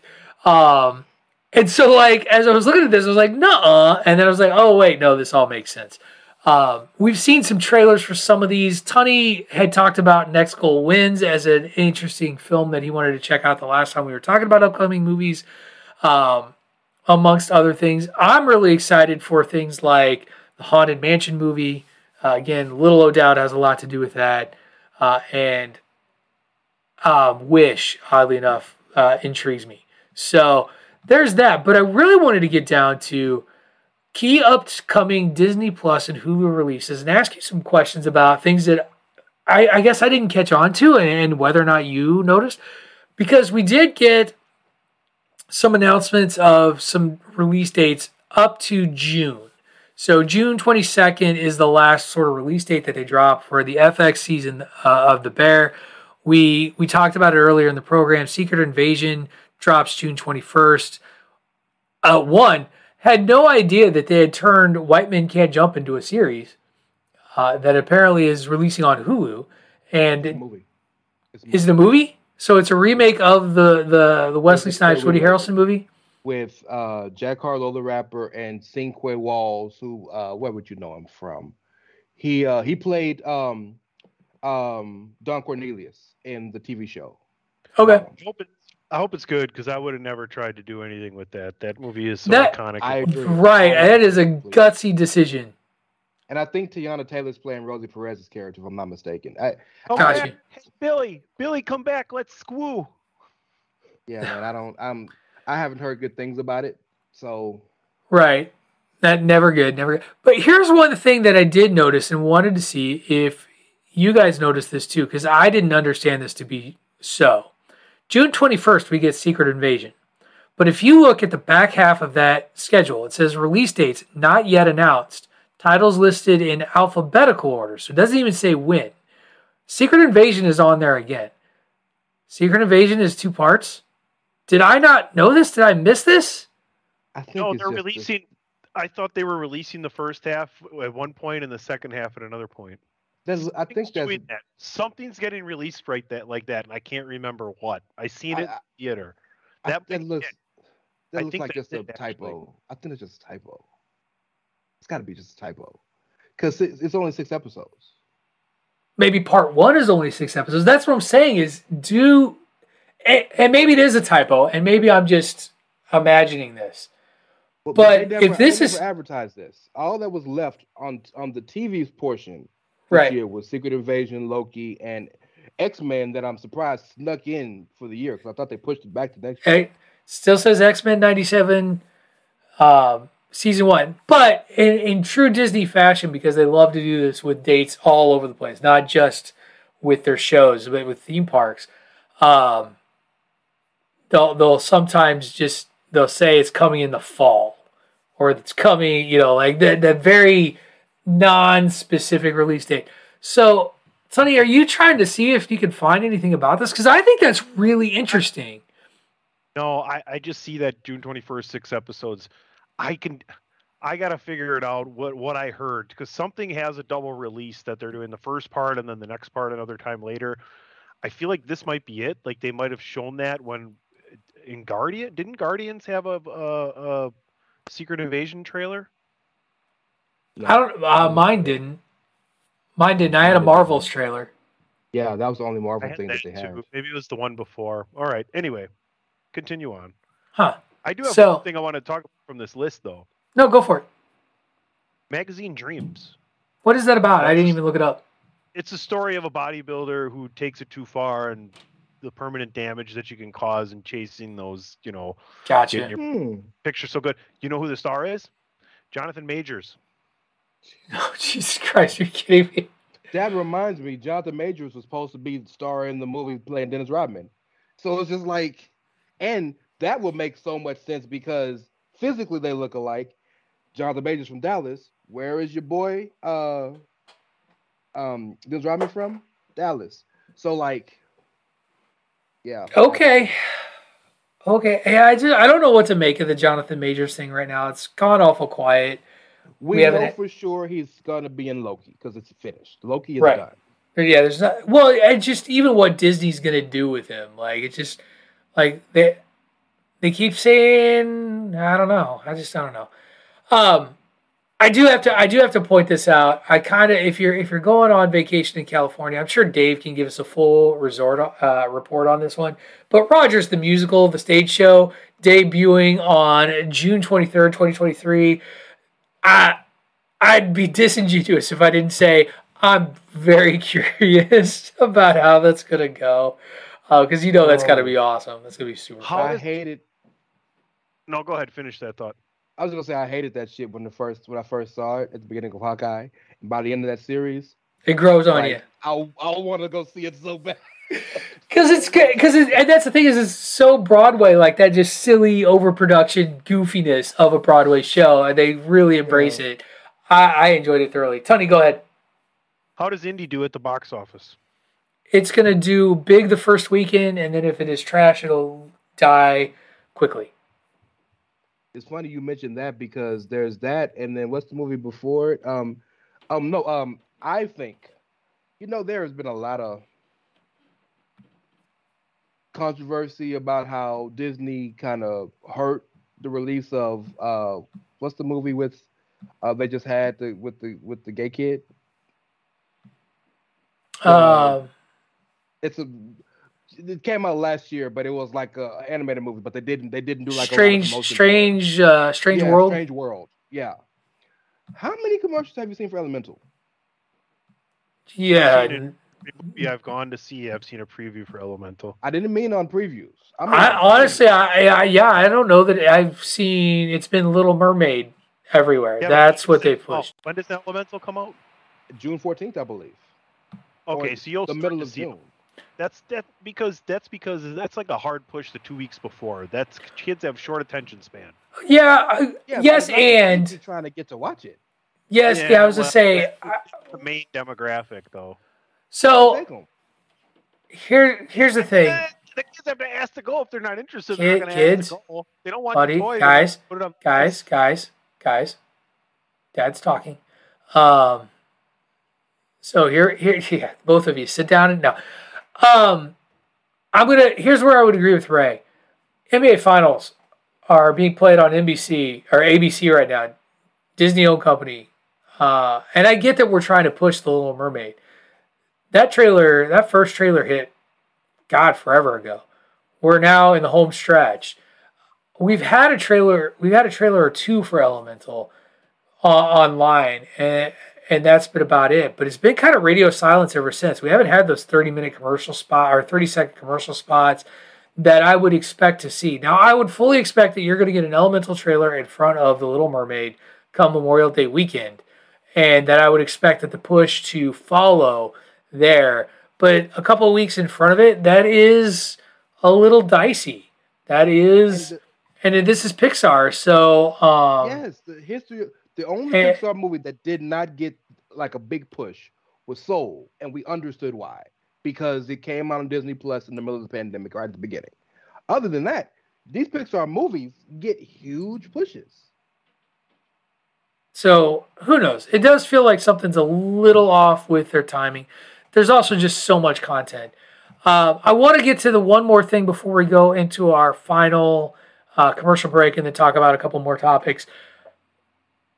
We haven't really discussed this, but this news has been floating around for a little while, and that is that um, in our wonderful, nostalgia-filled world of movies that maybe we didn't necessarily ask for, but people are going to get really excited about to come back to, we have a release date for Beetlejuice two, starring Michael Keaton, Jenna Ortega. Winona Ryder is, I do believe, also in it, as is Alec Baldwin. Um, haven't seen whether or not Gina Davis is coming back. Have seen that, uh, rumor has it that Catherine O'Hara is back. Oh, wait, maybe she hasn't been confirmed. But what we do know is that Beetlejuice two, which will be... And now I'm trying to find the damn date, uh, will be released in twenty twenty-four, um, September sixth, twenty twenty-four, just in time for Halloween season. Uh, we'll see the return of Michael Keaton's Ghost with the Most.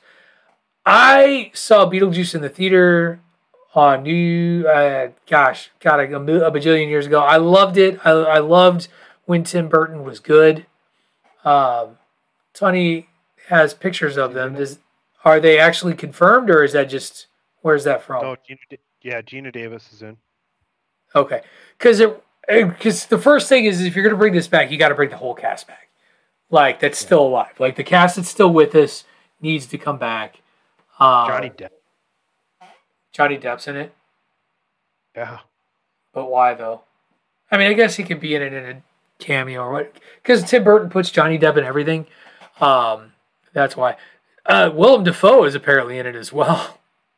Willem the fucking Dafoe. Yeah, that dude is Willem busy. The, William Pod, just so you know, from now on on this show, I would like to propose an amendment to the bylaws. Forever forth and forward, William Dafoe shall be known as William the fucking Dafoe. I thought it was just the fucking foe. Willem uh, the fucking foe. The- Willem the fucking Dafoe. Yes. Yeah, oh, we got we got to have both does. All right. Um, so I have fond memories of Beetlejuice. I, again, I'm probably going to be interested in seeing this movie. Do we need a Beetlejuice two? This is one of my favorite movies of all time. You guys know that this is my Halloween movie that I watch every year, right? Like, I have this, I have Planes, Trains for Thanksgiving, I have Home Alone and Elf for, for Christmas. Um, This is, what? What's wrong? Pat, Patrick hates Elf, but we know this, so that's okay. I mean, Patrick likes Scrubs, and I like Elf, so that's a fine. We, we're we're friends still. We're still friends. Um, I I I listen. Tim Burton's doing it, and I, I have faith in him. Um, I the whole cast is back. I mean, there. This is going to be good. I'm gonna I'm gonna be the one that says that this is gonna be good, mainly because I fucking hope this is good. You know? You really want it to be good. Yeah, I do, I do. And uh, to be honest, I would, I would, man, it's a tough bet. It's a tough bet, but right. I think enough the fact that you have all these people, and it's basically the story of um, what, what's her what's what's the daughter's name in the movie? Um, Lydia. It's her daughter. Jenna Ortega's playing her daughter, basically. Right. So it's interesting. It should be interesting what they do and how they do it. Michael Keaton's having a hell of a run here, hey? He, he is. His big resurgence. You mean Flash star Michael Keaton? Sorry. You're going to love The Flash. I can't wait for you to come on here. I can't go, wait to right, hate that movie so hard. That's right. I wanted to hate it so bad, but Tony For the right. record, don't let that movie be bad. And Patrick come back and review that thing. Oh, my God. Um, I'm sure that I will forget all of Ezra Miller's transgressions, just like that producer said in an interview, which is just the dumbest fucking thing to say. You're just mad about that right now. I'm just saying, you're going to come on here and go, it was a good movie. Maybe I will. We'll see. Uh, in a couple weeks, in a few weeks. Um, Ray, what are what are your feelings for Beetlejuice? Like I, I like I'm I'm kind of a sure I'll see it, but am I really passionate about it? Not not particularly. First off, let me say, just because of the age situation, I'm I'm I'm more fond of the of the cartoon Beetlejuice than the movie. I remember the cartoon quite well. Like, the cartoon was fun; it was hilarious. I, I like the movie. I'm not saying I don't like the movie, but it just didn't resonate with me like it should have because I was so young. Yep. I'm not against the idea of a movie. My issue, my number one, I don't see why we need it, but that's all of Hollywood now. My issue is Jenna Ortega. And and my issue when we brought this up the first time we talked about this, Gizmodo, which is the article which you're referencing, who wrote it, the very first line of the article says, Jenna Ortega, clearly unafraid as being typecast as the spooky goth girly, right, back on the big screen for Beetlejuice two. And that's my fear. This girl is too young and too ultra talented. She will run Hollywood in five years at the rate she's going. To keep playing the same style of role and get typecast in this at twenty-one, twenty-two, twenty-three years old. Yep. But Ray, that's my only two, fear for her. But Ray, one of two things was going to happen either way. She was already known as that type of actress or actor, whatever, however you want to put it. Mm-hmm. She's either going to break out of that or not. Why not pick up the check and get known for an iconic role in, in the process? Look at who she's working with here. Well, I'll tell you why. I'll tell you why. Because this is the most important part of her career. So the things you do will be remembered. You'll be. This is what you'll be remembered for the next twenty years. Remember, Jenna Ortega's a Disney kid, right? Like me and my kids watched her on uh, Stuck in the Middle. That was her show. She's a Disney kid. So she's already broke out of that because y'all didn't even, probably didn't even know that. She already broke out of that with Wednesday. Cool. And Scream. Give credit to the Scream movies because she's in that too. Right? But that's goth horror. Maybe not Scream so much, but you get the idea. And your next big role is another goth horror? Like, I don't know, Beetlejuice isn't a horror movie, but you get the idea I'm trying to say. Right. Again, get the, get the bag. I'm not tripping on the bag because, like, back that trick up now. Now you've grown, so now that money go to you and not your mama. But I'm just saying, if you really want to really grow your career the way that you can, and I hope you should want to, you can't keep playing the same roles because when you turn thirty and, like, you trying to get big, I know this is a horrible comparison, but I look at my boy uh, uh, back Key. I look at my boy Key from um, um, Indiana Jones and all this, and now anywhere. Yeah, Ki Huy Kwan. Yeah. Ki Huy Kwan. I, I didn't want to say his last name wrong. Thank you. And look at, he was typecast as the, the Asian kid in all these movies, and then ain't nobody want to touch him for twenty years. And now again, he's rightfully killing it like he always could have and should have. And I'm not saying she's in in, in threat of this happening to her, but when you get typecast that early, it is horrible. Hard to break out of. Look how hard it is for these people to break out of being the Disney kid or yeah. the, the teen sensation, right? And she got lucky because this generation of people, nobody watched Stuck in the Middle like that. So people didn't know her as the Disney kid. I just, I'm terrified for her. And maybe I'm being way too... You know, no, it's not an unreasonable thing to talk about because it is something that we've seen happen play out to actors over time. So... It's it, it is. It's always like you do one, then what's the next one, and, and how does that go? And so it's you could. I'll, I'll make a Harry Potter uh, comparison. You could either be Ray, yeah. you could either be Daniel Radcliffe or you could be Rupert Grint. And Rupert Grint has been very open about how challenging it was post Harry Potter to do anything because of his his work on Harry Potter. Daniel Radcliffe immediately went into start doing like art indie films that were really challenging and really pushed away. Like I remember he was still doing Harry Potter movies when he then did the stage production of, of Equus, which, you know, was this big controversy because there's male nudity and, you know, Daniel Radcliffe was going to be nude in this, in this stage production. So it is, it's a very challenging thing to do.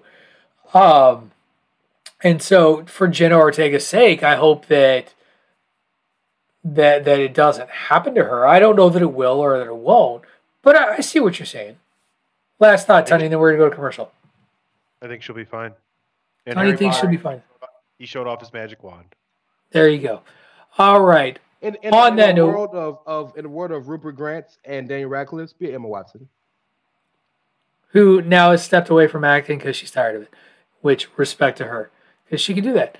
Anyway, we're going to take our second commercial break. When we come back, we will do a little bit of updating on the writer's strike and then talk about a big content change for Disney+. Before we head into our recorder commercials, just want to remind you all that if you love Bandwagon Nerds, if you love the Chair Shot Radio Network and the chair shot dot com, head over to prowrestlingtees.com forward slash the Chair Shot and invest in one of our mini shirt designs.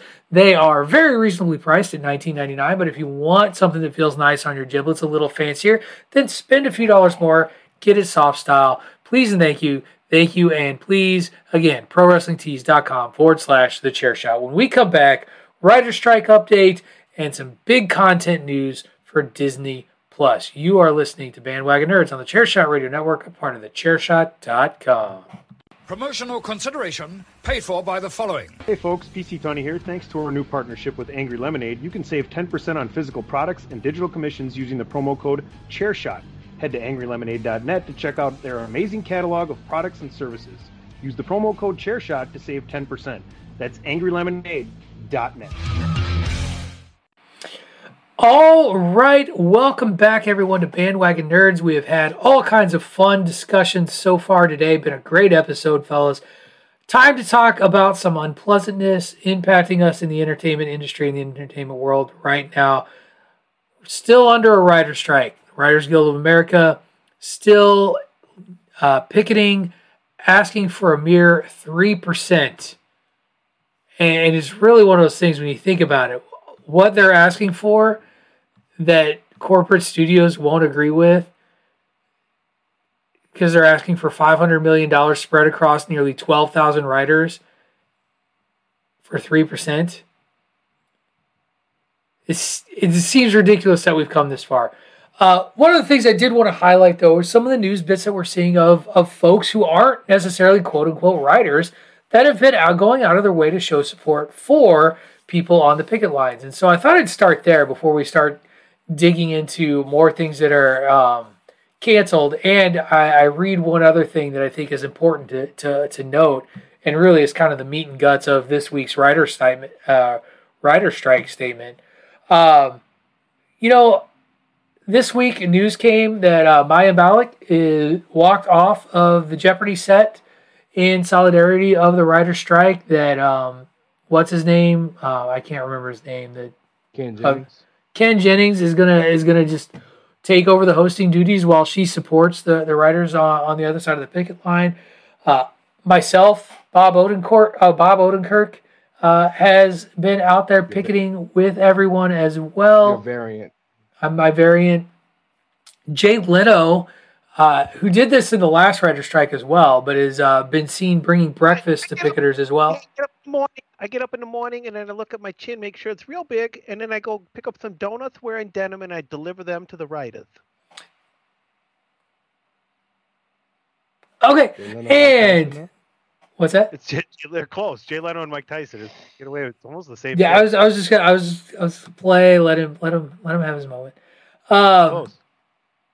And the other one that I noted that I just kind of loved was uh, Mandy Patinkin, who was on the picket line holding up a sign that was quoting his uh, Inigo Montoya character from uh, Princess Bride, except instead of um, "you killed my father," it was "you'll you'll pay our writers," uh, and just uh, it was really really good. But I just think it's important that folks recognize that this isn't just some money grab necessarily from these writers, and that they seem to have, for the most part, pretty strong support from the greater Hollywood community at large. And that is a, a good thing that hopefully moves this forward. Tunney, you had a thought?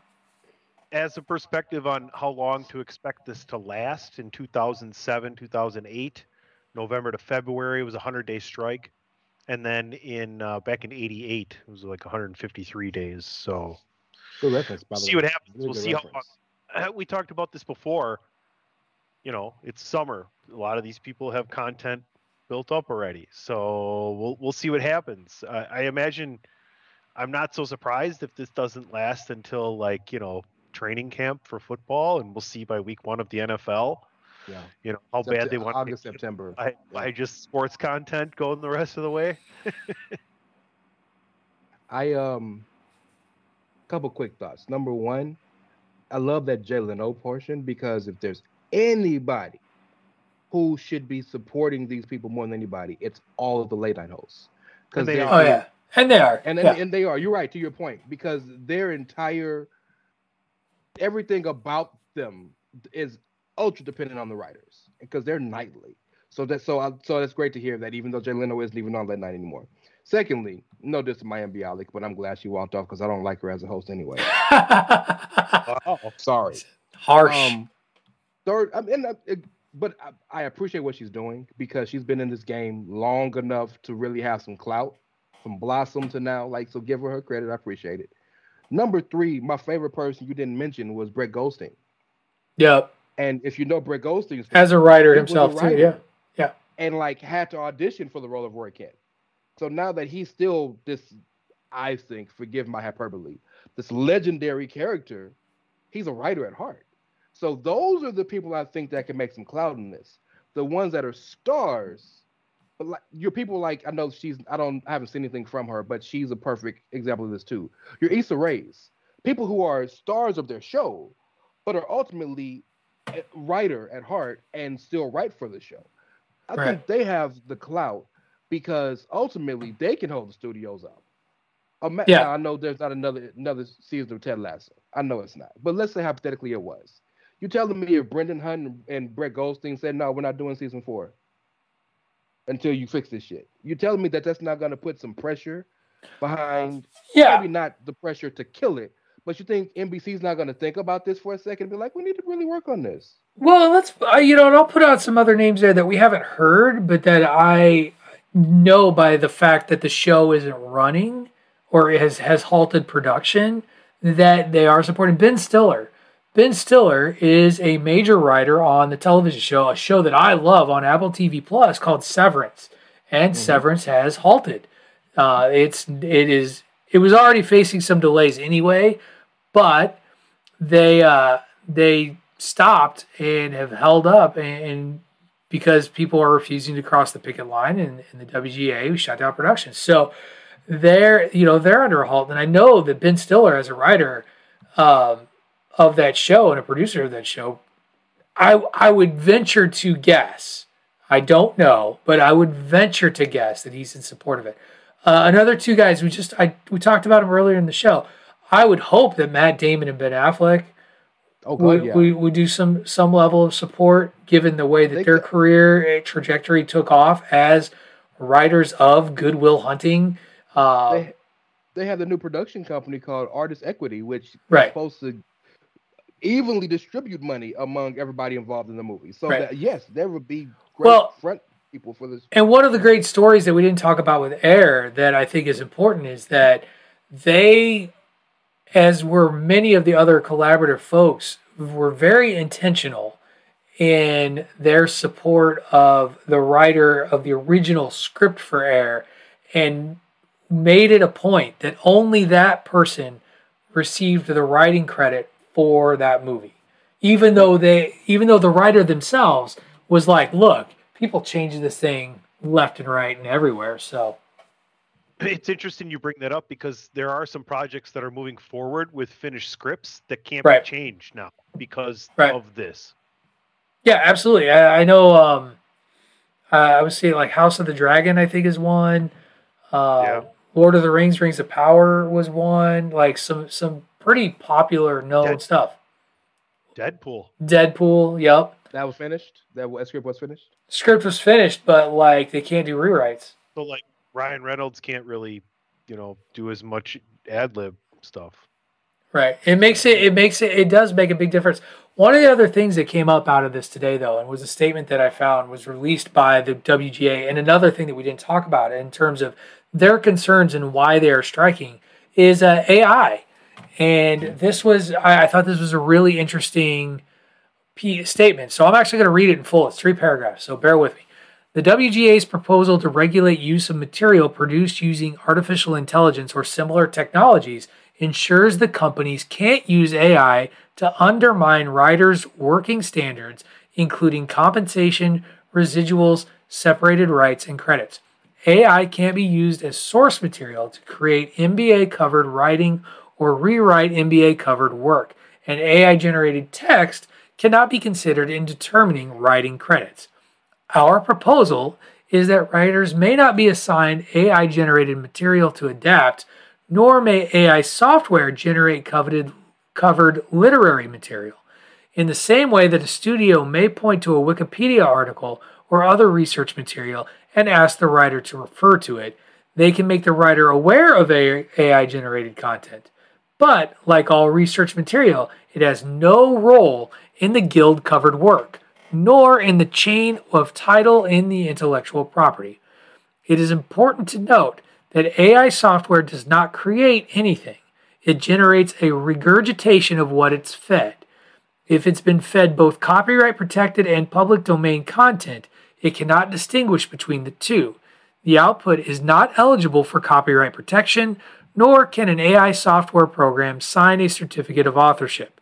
To the contrary, plagiarism is a feature of the A I process. How much should we pay Bob Odenkirk to read that for you? He was expensive because he's he's currently not crossing the picket line. But I gotta be honest, this was until I read this statement today. Like, I, like, and then I read it, I'm like, yeah, because what what's really popular right now? Like, what is something we joke about doing this all the time? Like, I told this to Tunney. One of the segments I kind of wanted to do on the reg with Aesop, because we did it on the show once, it's kind of a gag, is just giving him random shit to put into Chat G P T and see what what it produces. Is is this not one of the biggest signals to the end of the world you've ever seen in your life? The fact that we've been talking about how no one can tell a new story, and we may be looking at a future where we rely on a computer to tell us new stories because we've become that inept. It makes me think of WALL-E. And I know I'm way out the window. I'm not trying to say we're there, but I just think we are in a world now where we rely more and more on technology. And I work in technology, so I'm hypocritical saying this, but where we uh, are more contingent and, and need technology more and more and more, that now we've heard Middle America for years say robots and, and, and, Uh, automation are taking our jobs. Well, it's, it's happening to the Hollywood elites now too, right? Where it, it's possibly taking their job. I mean, dog, we're we're get we're we're getting to the point where company. We already got to the point in the pandemic where companies realized, I don't really need you in the office to be productive. Now we're getting to the point where I don't know if I need you in the office or working, because I can maybe get something for free. Pay this software and this licensing fee, I can do your job just as good. And I know, again, this is very, we're in very, very early stages of this, but yeah, man, this is something that can be really concerning, especially when your job is contingent on this. And then, the the so that's a, a major issue that's pop up, but popped up. But then, these licensing deals that these companies or these uh, studios sign these writers to Well, they can't write on multiple shows, but then you only want them to write. You want them to have A I stuff, and then they can only write for like one episode, and then they're stuck for nine weeks. But you, it's just, it's so unfair how they're treating these guys. But the number one driver of of of media is visual. So what what, what do you expect these guys to do? I I don't know. Uh, fight fight for their ability to to to get their fair piece of the pie. So I, I'm hoping that is is a thing that that is paid attention to, because you're, you're right. Um, and yeah, we do. We absolutely complain about how there's no new content out there in the world, and yet here we are fighting against it. Sorry, my allergies are acting up a little bit. Um, all right, last story that I have on my to-do list uh, was uh, going back to that uh, Wednesday Disney earnings call where C E O Bob Iger made a pretty significant announcement when he shared that the company is planning to combine Disney Plus and Hulu content into, quote, a one-app experience by the end of twenty twenty-three. However, each service will remain available separately. He said, while we will continue to offer Disney Plus, Hulu, and E S P N Plus as standalone options, this is a logical progression of our direct-to-consumer offerings that will provide greater opportunities for advertisers while giving bundle subscribers access to more robust and streamlined content, resulting in greater audience engagement and ultimately leading to a more unified streaming experience. This means that they're going to put everything on the bundle, and the bundle is going to be the streaming, which basically is Disney Plus is going to house all of this stuff. It's their biggest thing, right? Like, I have all of these and I don't have them in the bundle. This is going to get people like me to switch to the bundle and eventually phase out each section, right? They don't want to hard force people away from spending money, but they will over the course of time after this becomes successful, because what's going to happen is, in this thing, you're going to be able to access each thing and the best of each thing, and probably more content that's available individually as well. So these are three powerhouses that have been working together for a while. And if you didn't know, you could get Hulu, E S P N Plus, and Disney Plus for less money by doing it together, then you're missing out. But didn't didn't didn't what, what Patrick just read say that you could still get them individually? Right, and what I'm saying is they're not going to immediately tell people to stop spending money, you know, that aren't willing to go up to the bundle price from an individual thing. They're going to phase that out over the course of time as that drops and dwindles down. Right. So, so personally, I don't like it. I'm going to tell you why I don't like it. Because going into Disney Plus feels like going into a, a Target. But going into Hulu always felt like going into a grocery store. It's going to all look like Peacock eventually, let me tell you. Right, and I don't like that. But what I mean is, and neither do I know, I know that they ultimately are the same stuff. I know Disney Plus specifically has the big five. I get that. And Hulu, they're both streaming services of similar things. But Hulu had a different feel to me because it was more content driven talent, content driven content, uh, that creative driven content that makes sense, and it just had it just had different things. I liked that it felt different. If you had to go to Hulu for this, you had to go to Disney Plus for this. Also, personally, I hate the layout of Disney Plus. The only positive of Disney Plus in the layout is you got the big five in the top. If I want to go to Disney stuff, I click on Disney. Want to go to Marvel or that, whatever. But the rest of it, I hate. And now you got to add Hulu to the top of that. And then F X, and then blah, blah, blah, and this and that. And what if you got Hulu with live T V? How does that work? I just, I, I don't understand why companies think that merging is better. Like Warner Brothers and Disney haven't, that hasn't taught you that this is a disaster? So, how do I say this? Um, well, let's be blunt. Here's why they're doing it. Because it's going to allow them to up the cost of subscriptions and offset the cost that they've lost. Because here's what was interesting about that quarterly earnings call that didn't get talked about in this article, has been glossed over everywhere else. Disney Plus lost subscribers. Disney Plus, uh, like many other streaming offerings, numbers are, are plateauing and going going down. And so Disney and, and Disney owns, what is it? They own something like sixty-seven percent of Hulu. Um, they got with, one hundred out, don't they? They they with a no, they have a five point eight billion dollars deal that will allow it to buy N B C Universal's remaining thirty-three percent share in twenty twenty-four. So they don't own it all yet. Um, so they're gonna have they're gonna have both of them at some point anyway. So what's gonna happen is kind of what Tunney described. They're gonna grandfather you into a merged experience, just like they're doing with Max. You have H B O Max, and then you had Discovery Plus, and just one day, here is this revolutionary new thing called Max. And I'm sure Disney and Disney Plus, the plus will mean plus E S P N plus Hulu. Like, that's what it's going to become. Yeah, just like C A plus, S as in dollar signs, H two O, Ray Cash. Right. Get the fuck out of here. Also, you know, you low-key, you know one of the worst things about Disney Plus is? What's that? They don't have they don't have enough new shit. Well, I don't know. It's that they don't have enough new shit. It's that they do they have enough new shit that we want to watch. That may be part of it. Because like I see a lot, I see a lot of stuff that's like new to Disney Plus, and I'm like, well, I don't want to watch this. I'm not really interested in this. I don't. That's fair. I mean, listen, isn't it isn't it enough that they have all of the Simpsons, Star Wars, and Marvel?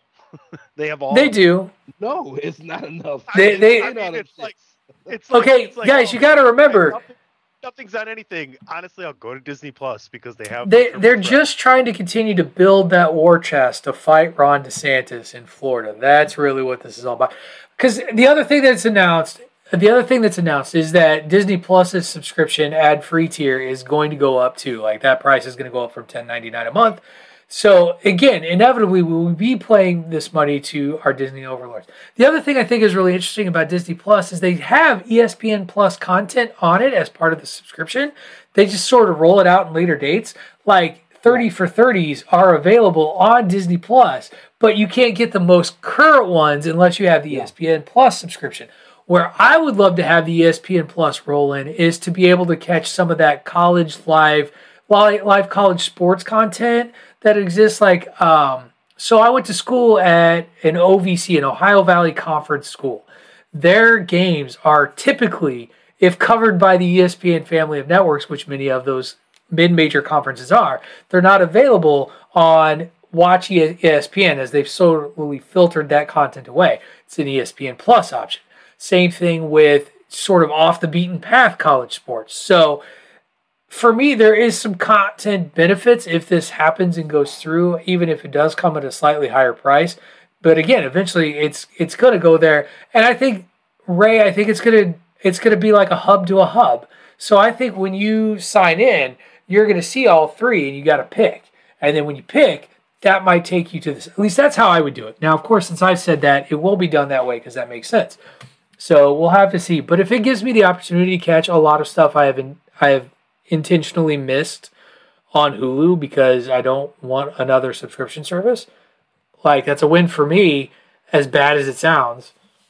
I'll tell you, what you said makes sense, but I can't tell you from a technical perspective how stupid it's going to be if you have one splash site, Disney Plus, Hulu, and E S P N, and you click on E S P N, and it takes you to E S P N plus dot com.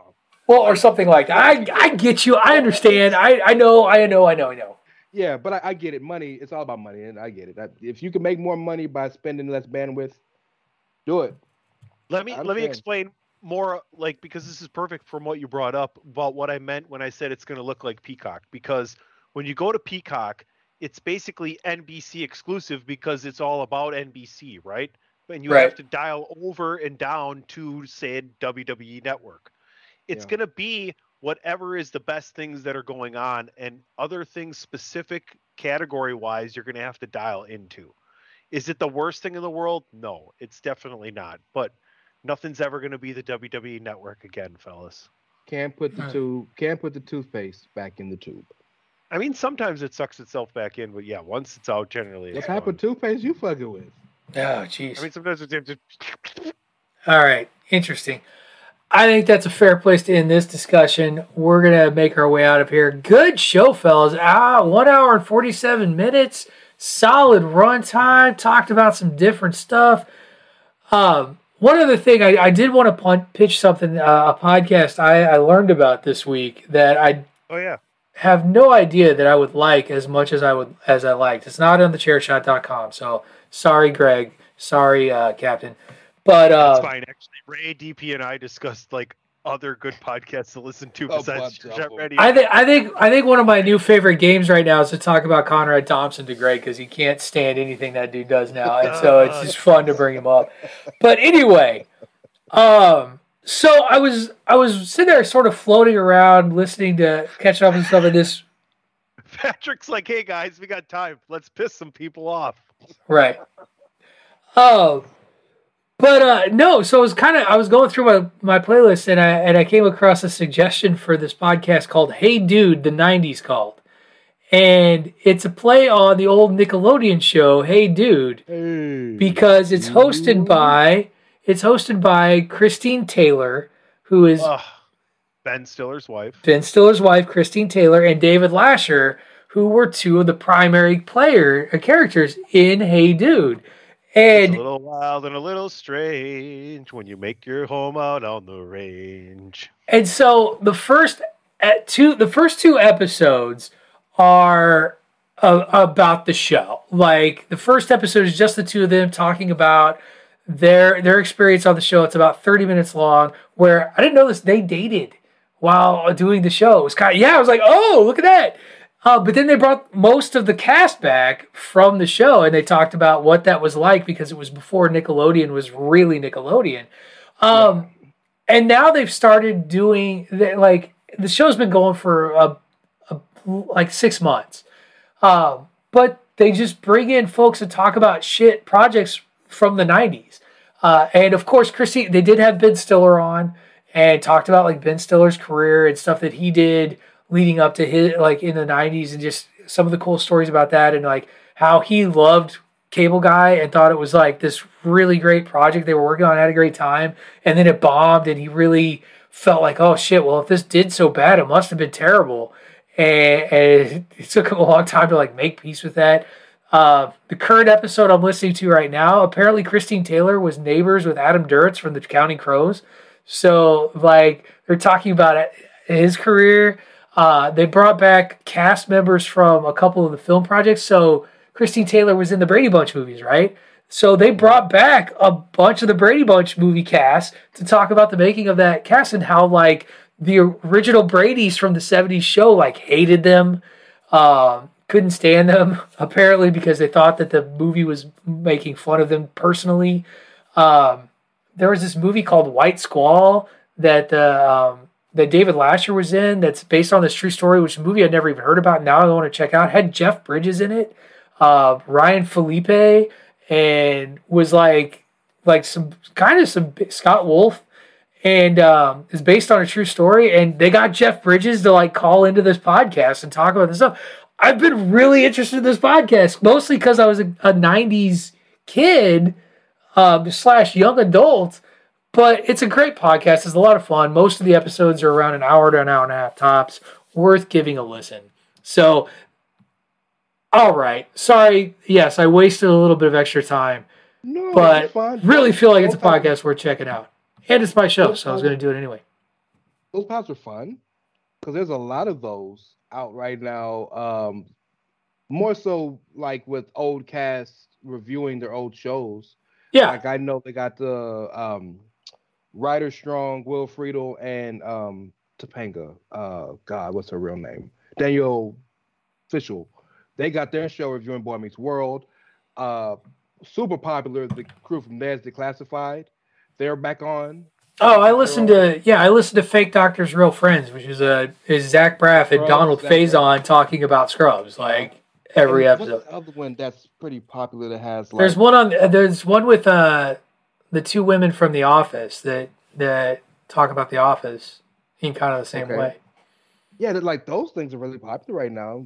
Yeah, it makes sense because It is, you know, and it's interesting because it's really a lot about like talking about how these, you know, how how the salad is made or how the sausage is made. It's pretty good. That's it. Um, they got a, a pod with somebody reviewing uh, Saved by the Bell with Mark Paul Gosselaar because he's never watched the show. Really? All these years, he's never watched the show. That's gonna be. What's, going I gotta, fi- I gotta find that one. Yeah, the first few is going to be rough for him, I would imagine. Oh yeah, but he but he's aware of the uh, um uh Zach Morris's trash um YouTube channel, so like, and he knows he was a shitty character.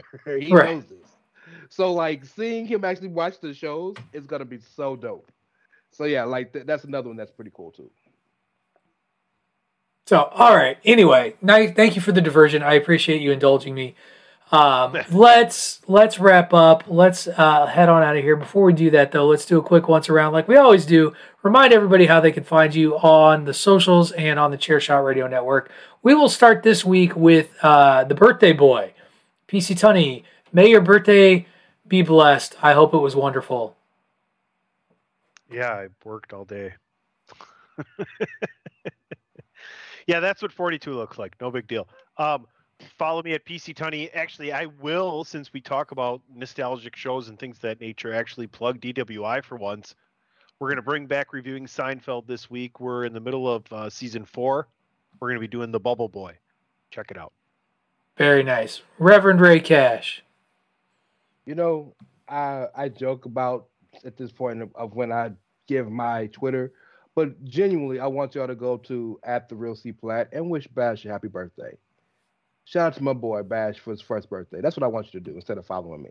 Next week you can follow me again, but right now go holler at Chris, tell his, him and his kid happy birthday, man. Because we, those of us who have kids, you understand what that first birthday means to somebody. So shout out to them. Excellent, excellent shout out. Uh, you can follow me on the Twitter at Wrestling Realist. That is at W R E S T L N G R E A L I S T. I am on the Chair Shot Radio Network every Monday, Tuesday, and Wednesday. Monday, talking nerdy stuff with these guys.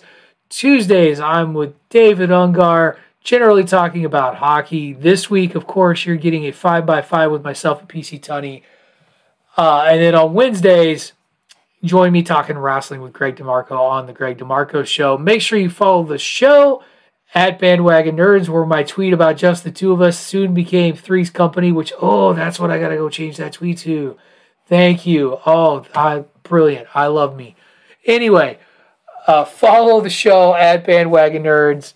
And, uh, yeah, that's going to do it. Make sure you get yourself um, out of the basement, get some sun, and check out a William DeFucking-Defoe film in the near future. You have been listening to Bandwagon Nerds here on the Chair Shot Radio Network, a part of the chair shot dot com.